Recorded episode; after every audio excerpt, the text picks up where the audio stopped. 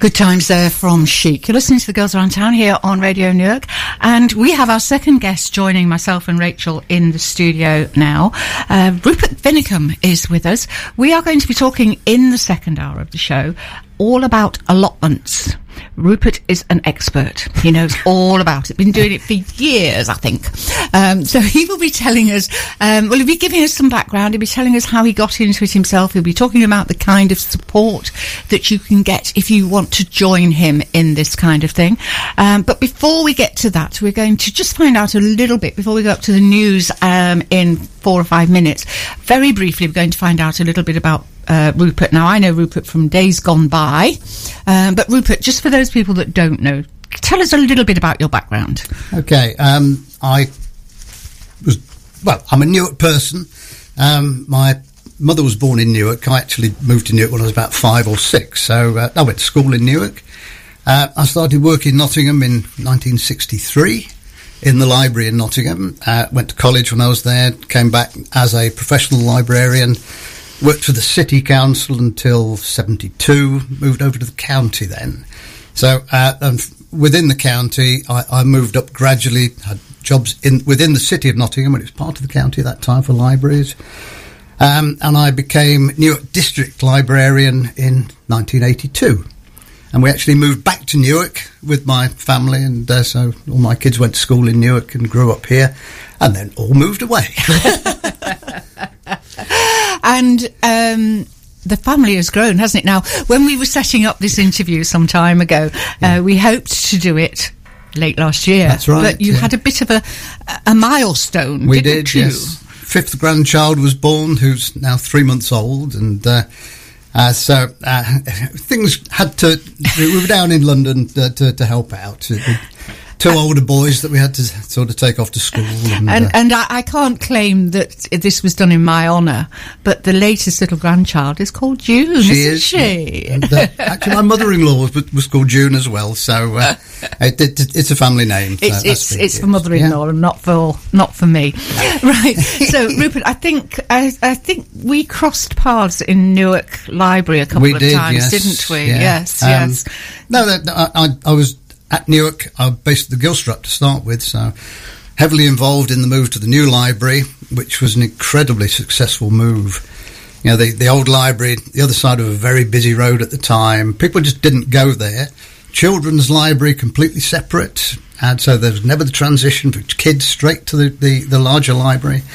So bringing everything under one roof in a very modern building highly controversial at the time. we picked up a lot of flack from certain characters around the town, but uh, it proved itself. We quadrupled the issues. And uh, uh, the, the, membership just rocketed. It, it, really is a fantastic library, isn't it? I mean, since I've been uh, living in Newark, obviously I've been a member, and, and, I I am in and out of there two or three times a week. Mm. But I can't remember when it was, but it's it's been redone. It has. It, in fact, well, it's been redone it? twice. Yes. Yeah, was, yes. I, I, it is twice, isn't it? Because yeah, the second time it was right. redone, I was what? redoing it again. Yeah, it's um, lovely. Um, yeah. Oh, well, I mean, the, the current refurbishment uh, was done. I wasn't there for that one, but uh, it really is superb because mm. it created what was missing, which is a public meeting room. Mm. Yes, yes. And um, so all sorts of things going in there: classes, meetings. yes, I've been to one or two. In fact, that's where they launch. Usually, do the launch party for the Newark Book Festival. Oh, right, good. Um, I've been to one, if not two, of those there, but pretty much every time I go into the library, there is something going on mm. in that oh, meeting yes. room. You know, there's a group of people doing yeah. something, yeah. and then on the other side, there's quite often a group of kids getting oh, together oh, yes. and they're having yeah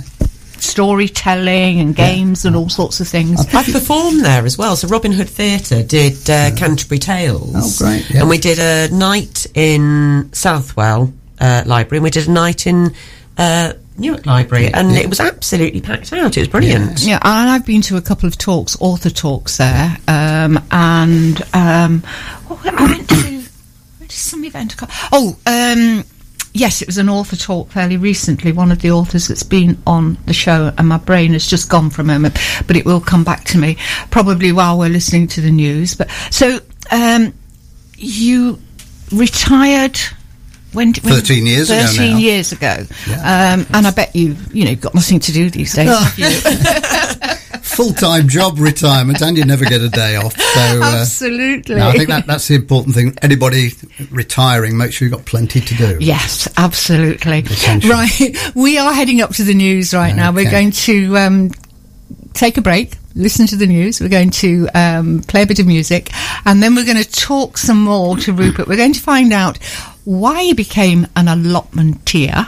What it involves, how you can become one if you want to, um, and some of the drawbacks and the positives. We're going to look at both sides of, of the coin, so to speak, um, in the second hour of the show.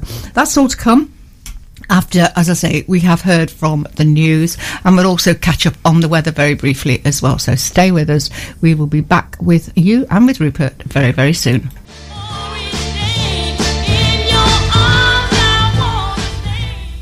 The Elgins there and Heaven Must Have Sent You. You're listening to the Girls Around Town here on Radio Newark. Second hour of the show, second guest, Rupert Vinicum, is with myself and Rachel this morning to talk about allotments. Now, um, while we were listening to those uh, music tracks, we were talking about when and why Rupert started his um, allotment.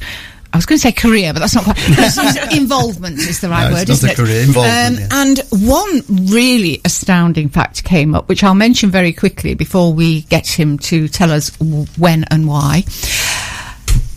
He hasn't bought a potato for 40 years. He hasn't needed to, have you? No, That is amazing. Uh, we'll find out a little bit more about the kind of things that Yes. uh, Rupert makes on his, uh, uh, grows on his allotment rather, um, in a few moments. But first of all, when and why? right. My first allotment uh, I, I had in 1971 in Nottingham. Newly married, two young kids, and uh, short of money, so we thought, right, get an allotment. And fairly soon after, we had the Good Life on the television, which I think, Yes, of encouraged course. Encouraged a lot of people to take on allotments. And uh, but it, it, it has been cyclical. You know, the, the, it was very full when I started, waiting list, and within a year or so, loads of vacant plots, and it's been like that over the years. But um, uh, so the first allotment was there, very different growing conditions to here. It was very heavy soil. Uh, here, it's very light, so different ways of dealing with that. And, and and when we say here, you're you're literally a hop, step, and a jump away from us, aren't you? Just your the other side of the school, there's a, uh, one of the plots there. So when I came to Newark, I had one year off to get moved in. This was 1982, uh, and uh, I've had a site a little bit further along, which again it was full when I started. And within five years, it was empty. There were just a couple of us left, and the, the county council closed the site. Quibell. It's just where the road turns out, where the railway crossing is. Um, so I, I moved to this one, uh, and this was uh, around about 1988, and I've been there ever since. I had two full plots, and you saw from the photo how large the plots were, and I managed those uh, as well as a, a, a professional job. So it can be done. It can be done. Um, locally, I'm involved with the Newark Allotment and Garden Society. Have been since I came back to Newark in '82. Um, I'm a committee member. Been the committee member for about 20 years. I'm vice chairman as well. Uh, the society always had a, a long-standing arrangement with Gills. People will remember Gills, the hardware shop in Newark. we used to buy uh, all of our seeds there. Gills closed a number of years ago, and uh, some of the stuff moved over to Lizzie's Garden Centre at Farndon. And through the society, we still get a 10% discount there, which is very helpful for all sorts of things. But you've got to be a member of the society, not just an allotment holder, and there is a difference there. Uh, and it is important, actually, the, the membership of the society, because through that we get insurance. Yes, now, now I'm going to jump in here very, very briefly. A friend of mine who lives in Nottingham, she had an allotment in Nottingham, and um, just before Christmas, she posted several times on Facebook that. Um, First of all, her shed was broken into, then it was badly damaged, then it was set alight, and she eventually gave up the allotment. Um, so it is important to be insured, isn't it? It, it is. Now, this insurance policy, sadly, in these, these days of litigation, is um, really public liability. Because if somebody goes in Yes. and cuts themselves on glass or something on your allotment, you aren't liable, not them for Yeah. breaking in. So that, but personal insurance, you need to do that on your household for tools and sheds and things. So uh, on the society, uh, it, it's very active, strong. We've got a town councillor attending regularly now because the uh, the service is provided by the town council. And over the years, we've organised barbecues on the Hawton Road site. We've visited local gardens. We've had talks at the AGM just recently. We had a uh, talk on beekeeping. So lots of things going on there. Can I just ask how many how many allotment sites are there in Newark? Yep. Because there's one by I know I know there's one by Sconce Park. 'cause my stepdaughter had had one. There's one obviously near Barnby Road School. So how many how many different places have we got around Newark that you can get an There- allotment? There are four sites, uh, and I I was coming on to this actually with the numbers and everything. So uh, the, the Barnby Road site, Hawton Road, and St Catherine's. That's one site just off Hawton Road, Bowbridge Road, and Fleming Drive. So there are four So sites. lots of choice. Oh yes, plenty of choice. Two hundred and sixty-eight plots. And and they are administered by the town council. Town council, Yep. yes, they do. And how do you how how if you're interested in if you're listening to the show today and you're interested in getting an allotment and not growing potatoes and not having to buy potatoes for the next forty years, how do you how do you sort of apply to get an allotment? Um, that is through the town council, um, and they maintain uh, on their website uh, a list, and th- there's a waiting list, uh, roughly 25 on it at the moment. Um, but th- they do control it very carefully. Um, the, the staff there they visit uh, and, and just keep an eye on things. And if you don't maintain it, you're given a warning, and uh, I'm afraid booted off. Yeah, so which is reasonable, isn't it? Because Yeah. you'll be you'll be being given a resource and it's very reasonable rates as well, isn't it? Oh, it is, yeah. Um, depends where you are. My d- daughter in London has an allotment, and it's considerably more expensive. I than imagine. this one. I can imagine. Uh, uh, guess who's been helping her work it? that's, that's something else that we, we talked about when uh, we first made contact about this, uh, Rupert. That you've you've passed this on down the line, haven't you? and it's gradually working its way down to the grandchildren. It is, yeah. Uh, well, their uh, grandchildren in London, they love it, and whenever they're they're here, they they do like to come and help and do a bit of watering, and particularly if it's strawberry time. a bit early for the three month old one, but she will Yeah, be no, she'll she be will joining the clan. Yeah, Yes, she will yes. Indeed. So, uh, yeah, but the thing about allotments is that, be under no illusions, you are take if you take one on, it is hard work. Uh, the clearing uh, is hard. You do need to attend regularly. We've got water available to us, but they're water butts. We can't use hose pipes. Um, it's, but um, it's water in cans. Pest diseases are a problem. Theft has been, but I'll come back to that one. Bonfires. We do need bonfires on the allotment, but um, neighbours don't like them. Uh, the locals don't, so we have to be very sensitive to that. So after six o'clock, or if there's nobody on the plot, then they just have one. But uh, security is now very good. All of the sites are now fenced in the same sort of fencing we've got around the school. And uh, that was the town council bid for that money from the county council. I think it was the Building Better Communities Fund. And uh, so, and we all have now a registered phone to get in. There are electronic gates. I, th- I think I saw that on Yeah. on the on the website that Yeah. you, you you need a way to get in. Yeah. Um, so that, that's And the other aspect of security is that you're going to leave tools down there. You really need a shed. Um, or take them with you, but we advise people don't leave anything valuable.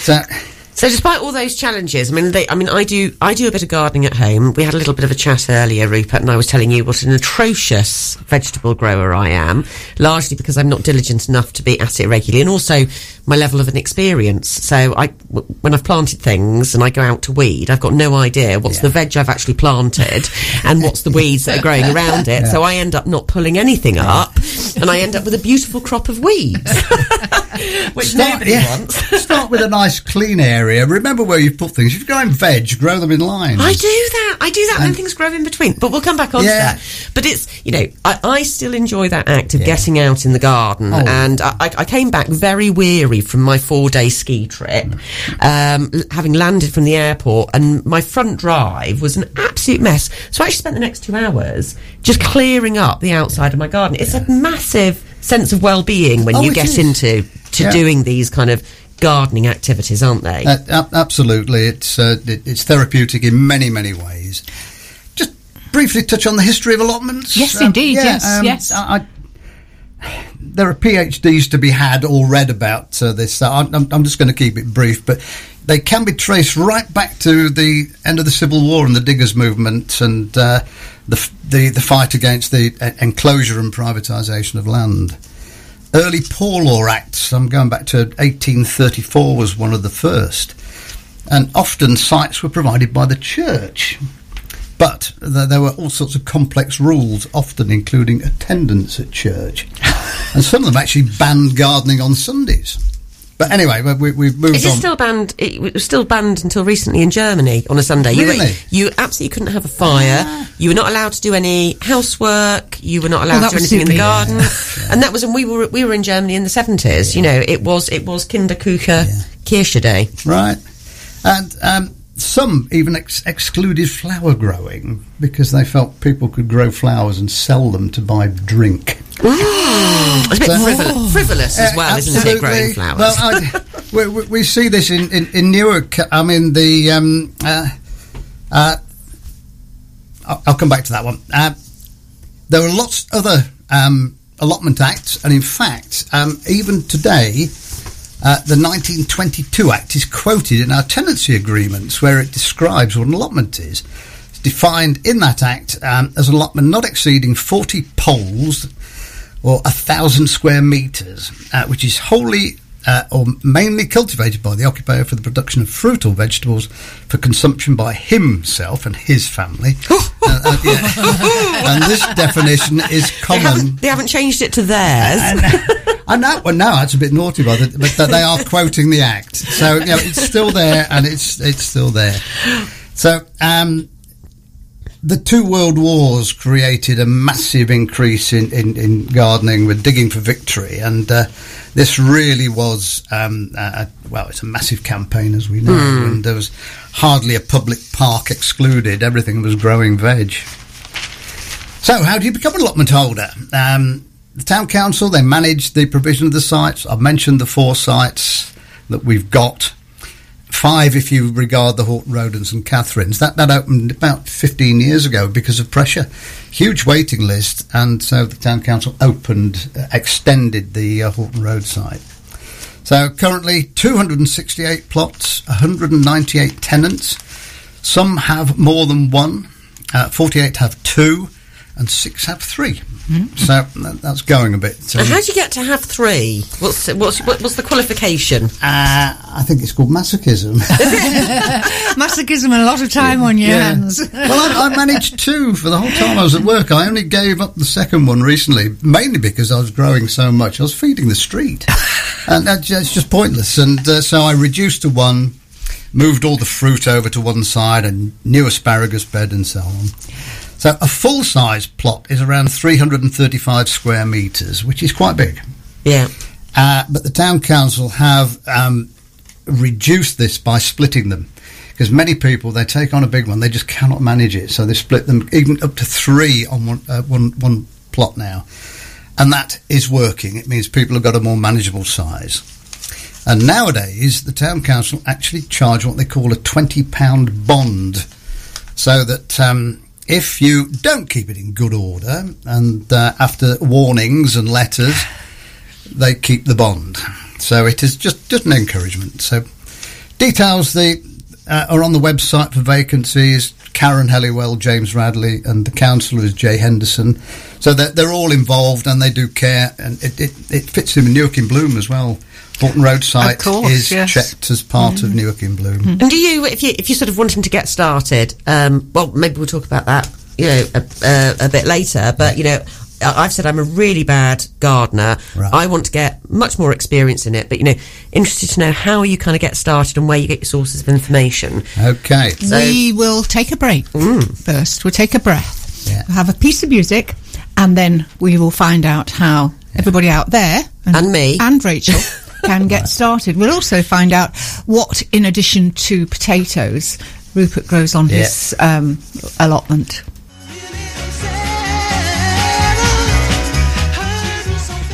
Smokey Robinson there and Tears of a Clown. You're listening to the Girls Around Town here on Radio Newark. Now, um, before we stopped for that one, we said that we would talk to Rupert a little bit more about um, what he grows. Um, in addition to, he obviously grows a lot of spuds, um, but there are certain th- it, certain things he was saying to Rachel earlier that um, it's not practical to grow, not because they're difficult or whatever, but because they they all grow at the same time. So, but tell us the kind of things that you grow, Rupert. Well, um, just in order to get started, then uh, you've got to assume that you're not going to get a previously cultivated plot.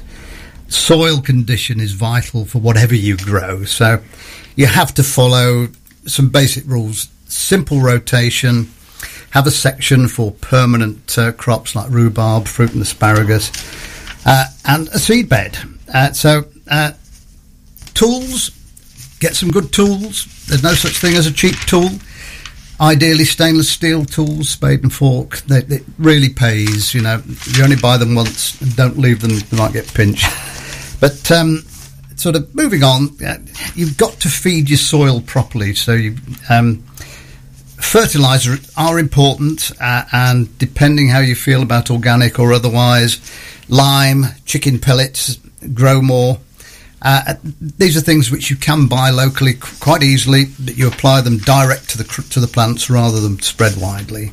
Can I ask you about um, compost? Yeah. So um, we produce a lot of food waste, uh, vegetable, because we're vegan. So we have a lot of vegetable bits. So we have a compost heap, and somebody told me that I can actually take my compost, you know, veg waste, put it on my beds, and then actually put seed directly into it. Apparently, it's called lasagna or spaghetti.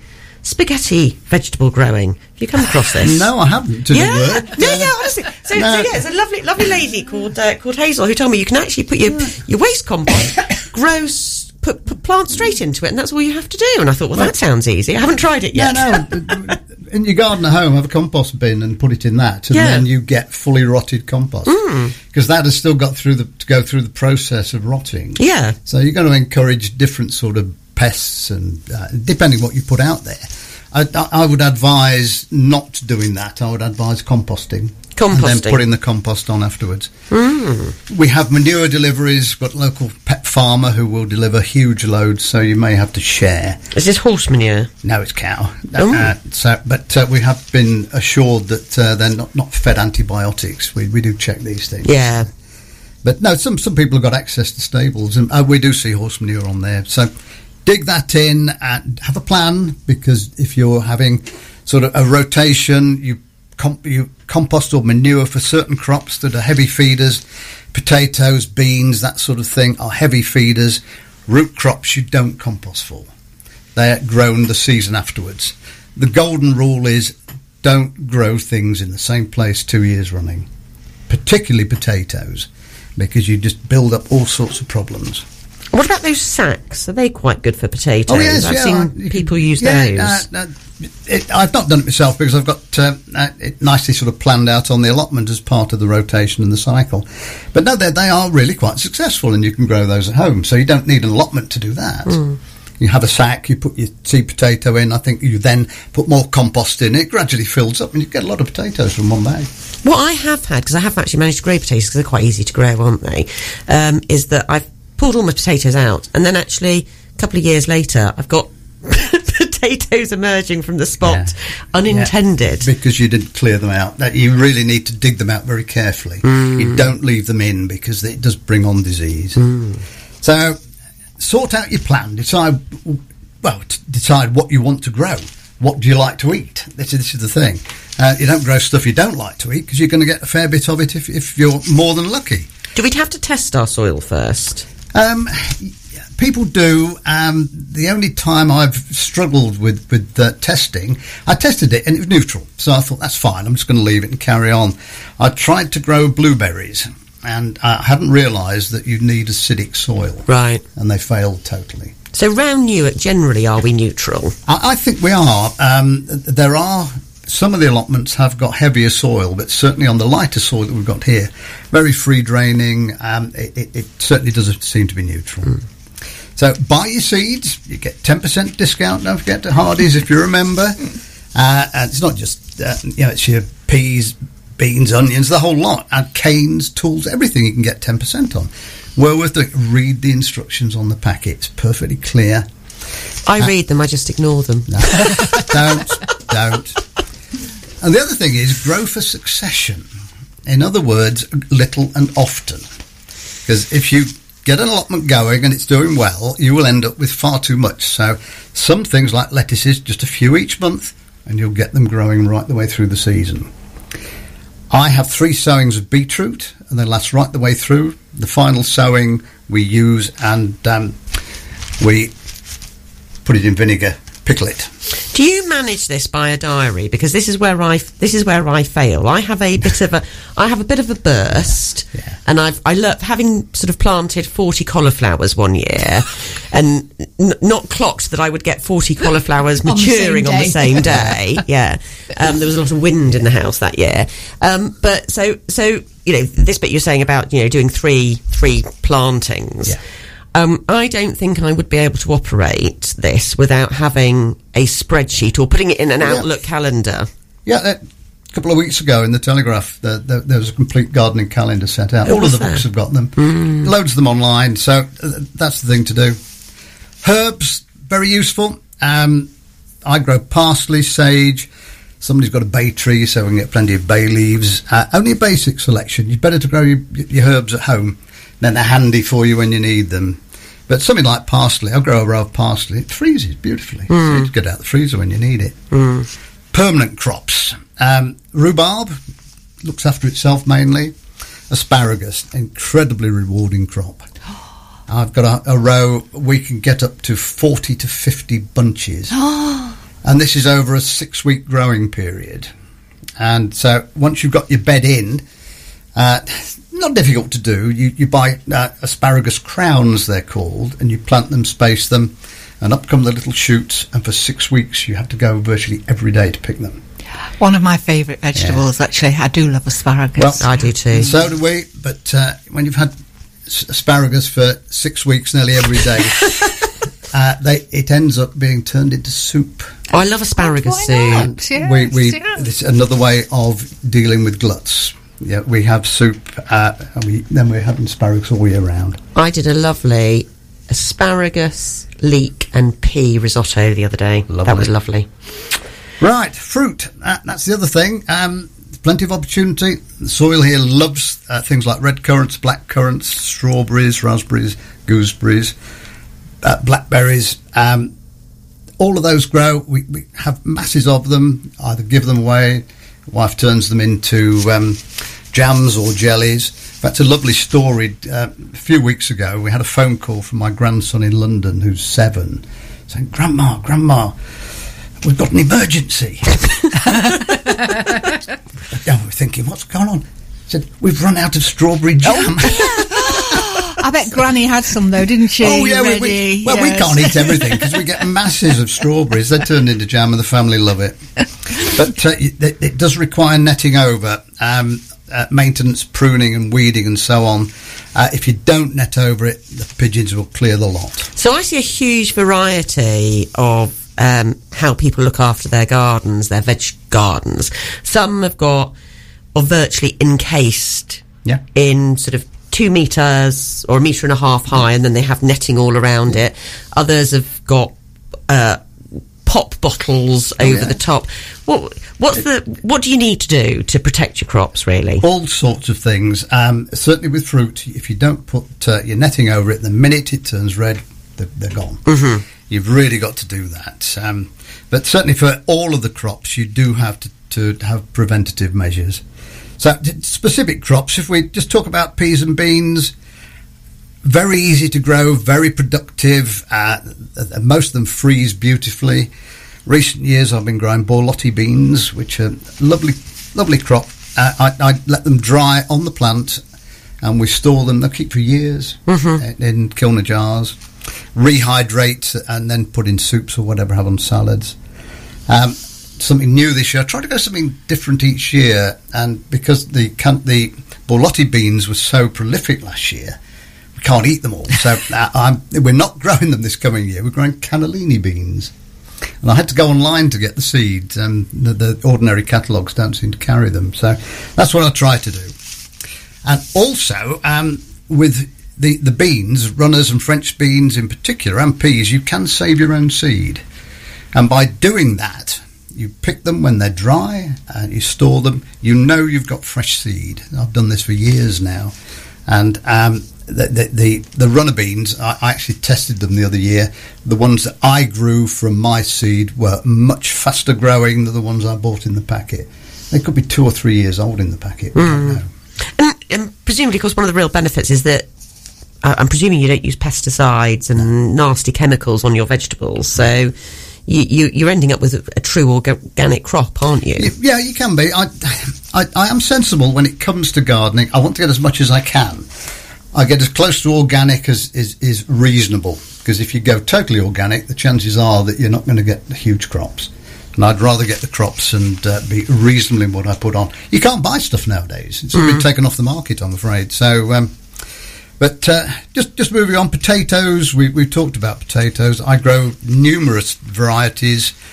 First earlies, great favourite. Second earlies, the main crops. I grow three different main crops. Uh, Picasso, lovely flavour, and they make great big jacket potatoes.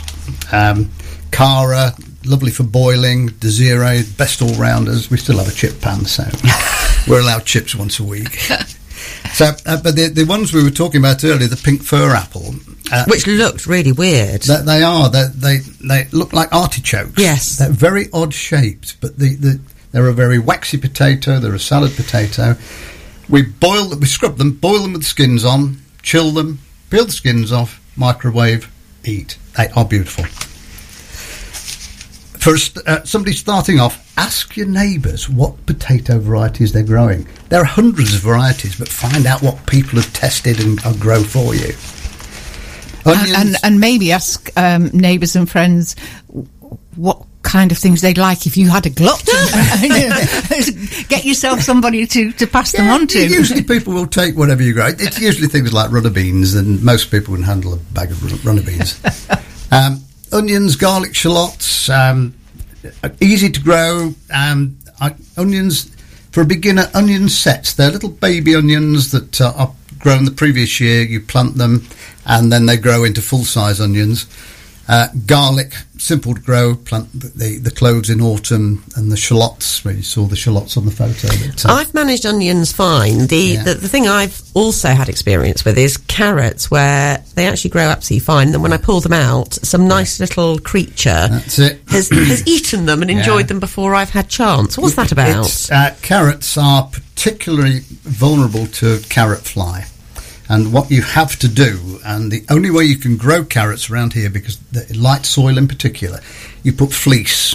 You've seen the uh, agricultural fleece in the fields. You can buy it from Hardy's, um, and you put you put wire hoops, fleece over, and it stops the carrot fly attacking them, because um, that, that it, it can ruin a crop. so it's not actually a worm coming No, from no. under the soil; it's coming down. It's a fly that goes at fairly low level, but it comes along, spots a carrot, smells it. oh no! If you're thinning carrots, then um, they can smell them and they come in. And there, there are two or three sort of uh, cycles of these things over there. You, you've got to cover them. The Apparently, way there are some it. things you can plant that put the flies off the scent. Yeah, marigolds. yeah, it's, it's called companion planting. You put Yeah. marigolds beside, and it, it, it does. It, they do work, but I prefer the fleece. I love that idea. Well, there you go, Rachel. You've learnt something I new. You need to get a fleece to keep the flies out. We are going to have one more piece of music and then we will carry on. This is getting. Um, well, some of it's getting a bit weird. Yeah, um, we like fleeces on your garden. But it is extremely interesting. We're learning all sorts of things about allotments. This one coming up is from Alanis Morissette. Alanis Morris, Morissette there, and hands in my pocket. Right, Rupert, where were we? What were we we on to next? If I could quickly touch on greenhouses, uh, they have appeared on allotments. We cannot put glass on now, health and safety.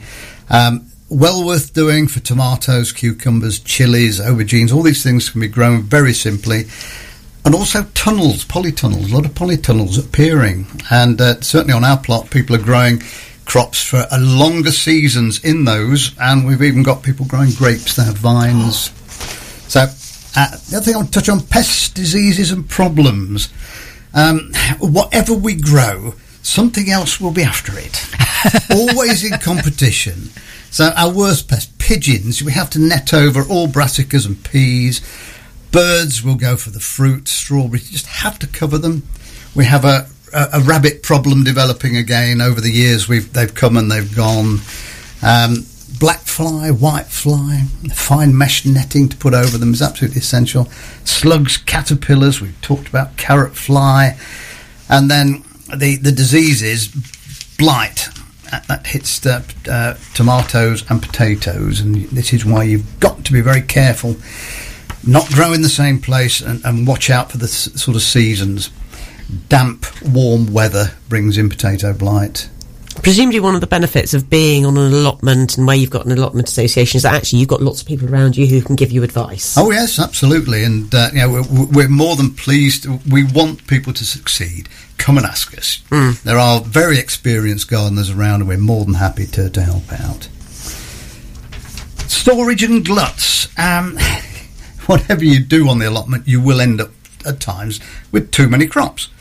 Find a way of dealing with it. Fruit freezes. Um, uh, every Christmas we have frozen strawberries going into our trifles.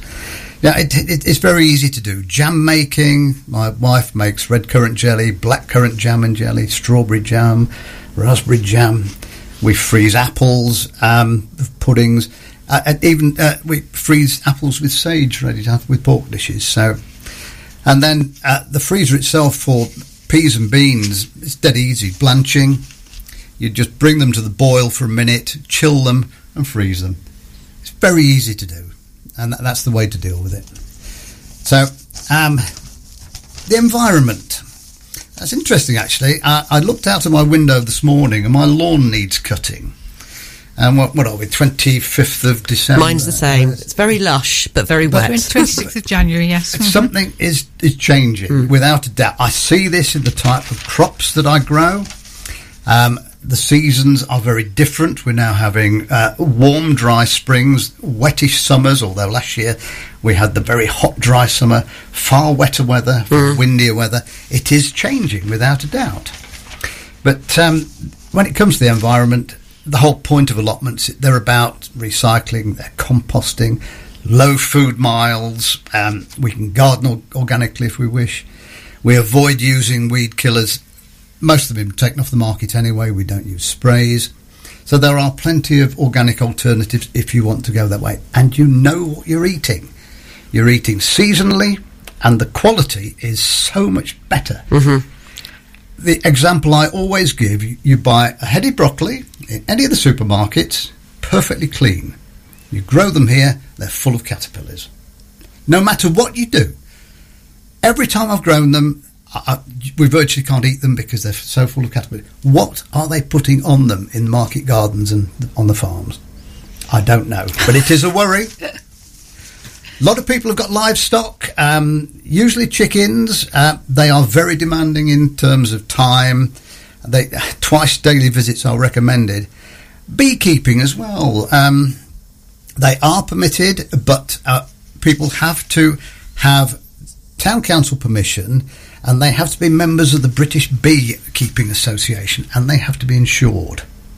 We have bees. We're not insured, but they're in our chimney pot, so I think we're all right.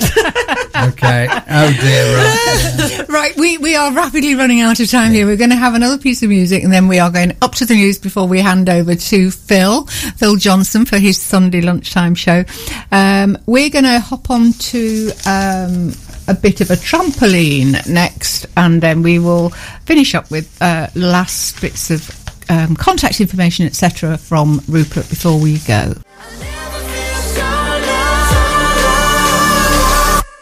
trampoline there. Uh, very, very quick finish on that one.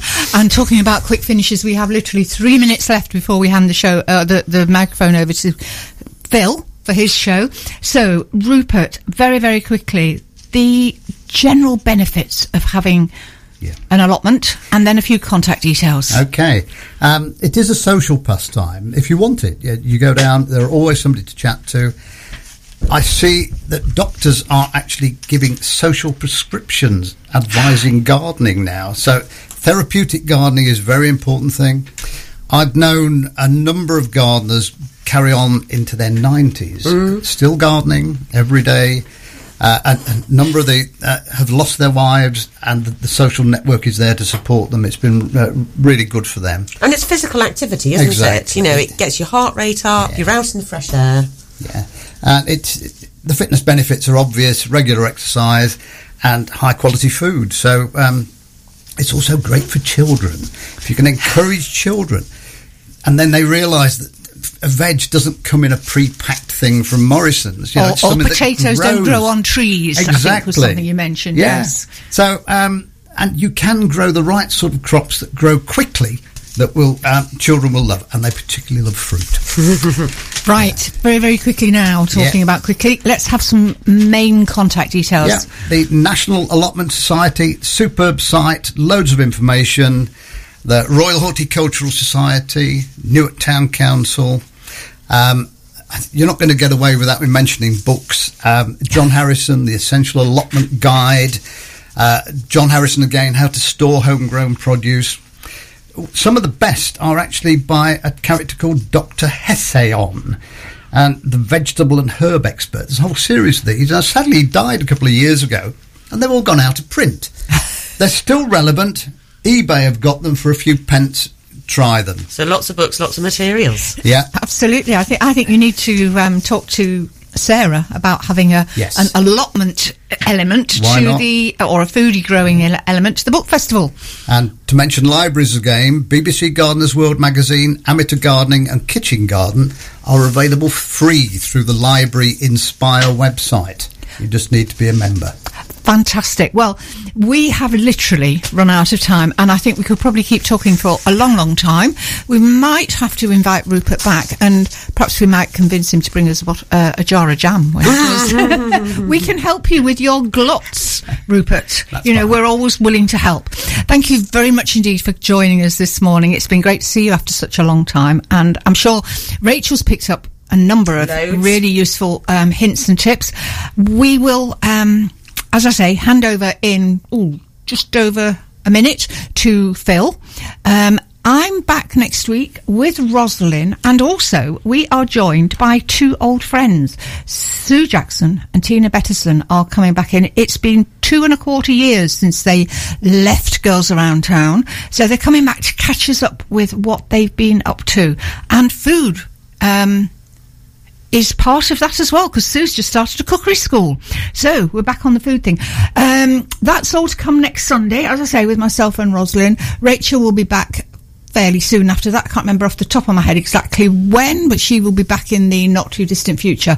Stay tuned. Phil is joining us any minute now, oh, certainly after the news. Enjoy the rest of your weekend and don't forget to come back next weekend for myself and Rosalind online, on FM, and up to date on social media. We are Radio Newark.